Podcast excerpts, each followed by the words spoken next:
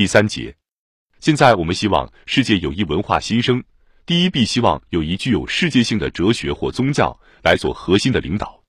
在人类文化演进过程中，从来没有一项全新的事物突然出现过，因此，此项新哲学或新宗教之产生，必然仍将在旧文化中有它深厚的渊源。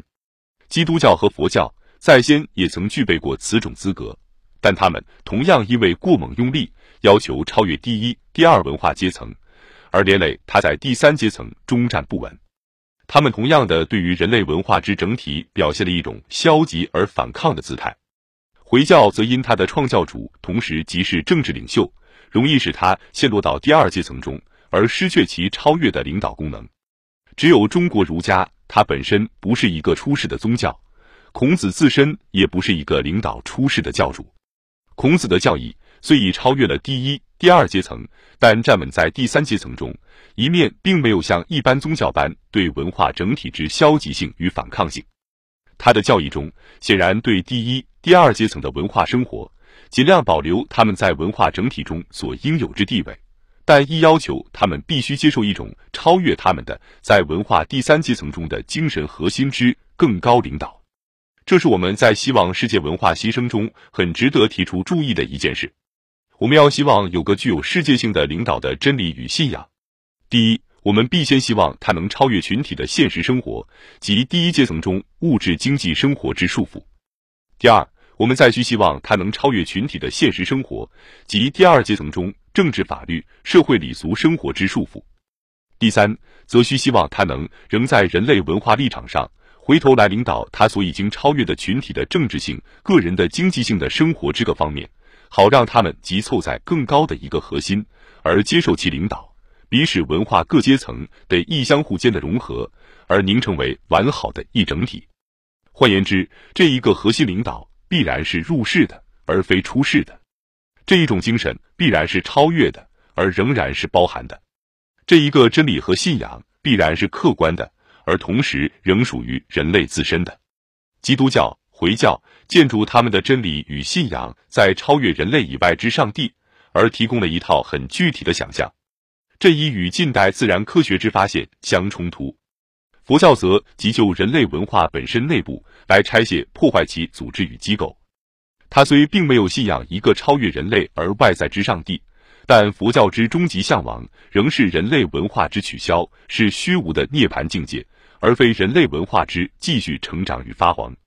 若论自然科学，则仅能为人类文化成长发黄途中一项重要的工具，它本身并不能领导人类文化走上一特定的积极的趋向。自然科学所发现的真理，对人类文化依然是一种超越而不包含。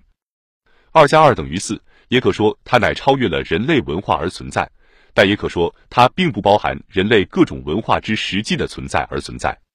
因此，有人说，纵使没有人类存在的区域。二加二仍然等于四。其实，二加二等于四正由人类文化所发明，只因它并不是人类文化本身内在之真理，而只供人类文化在其前进途中之一种方便与运用。人类文化之本身，则只是人类本身一种实际生活。此种生活之所以称为文化，乃在其超越了各个人、各集体在各地域、各时期之实际生活，而有它客观的存在。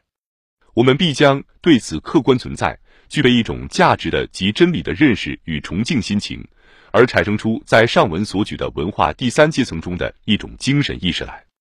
由于此种精神意识，才使有对人类文化理想之终极目标的向往。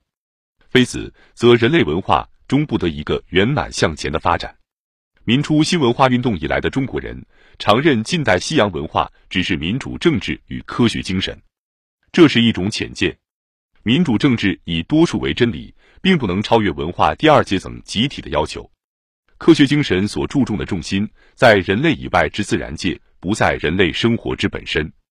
它至多是站在人类立场，发现了自然界一些可供人类运用的真理，并非即是人类生活自身内部在其演进上达的过程中所必须具备的真理。像基督教之博爱，佛教之慈悲，孔子教义中之人。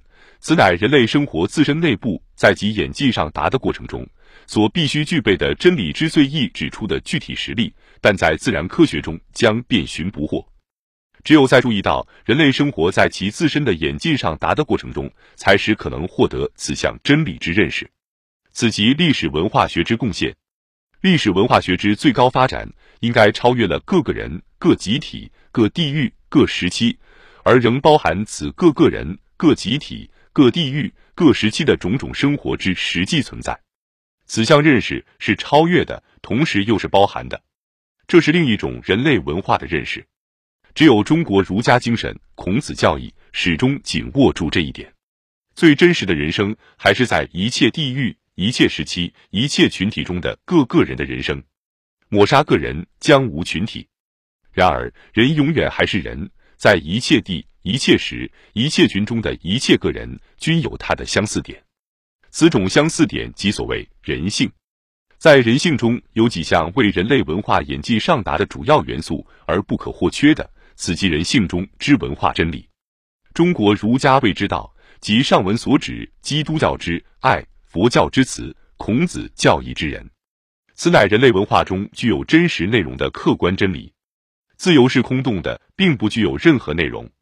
照孔子教义说，仁爱慈悲乃人性中所自由，因此放任人类自由，可以自然走上这条路。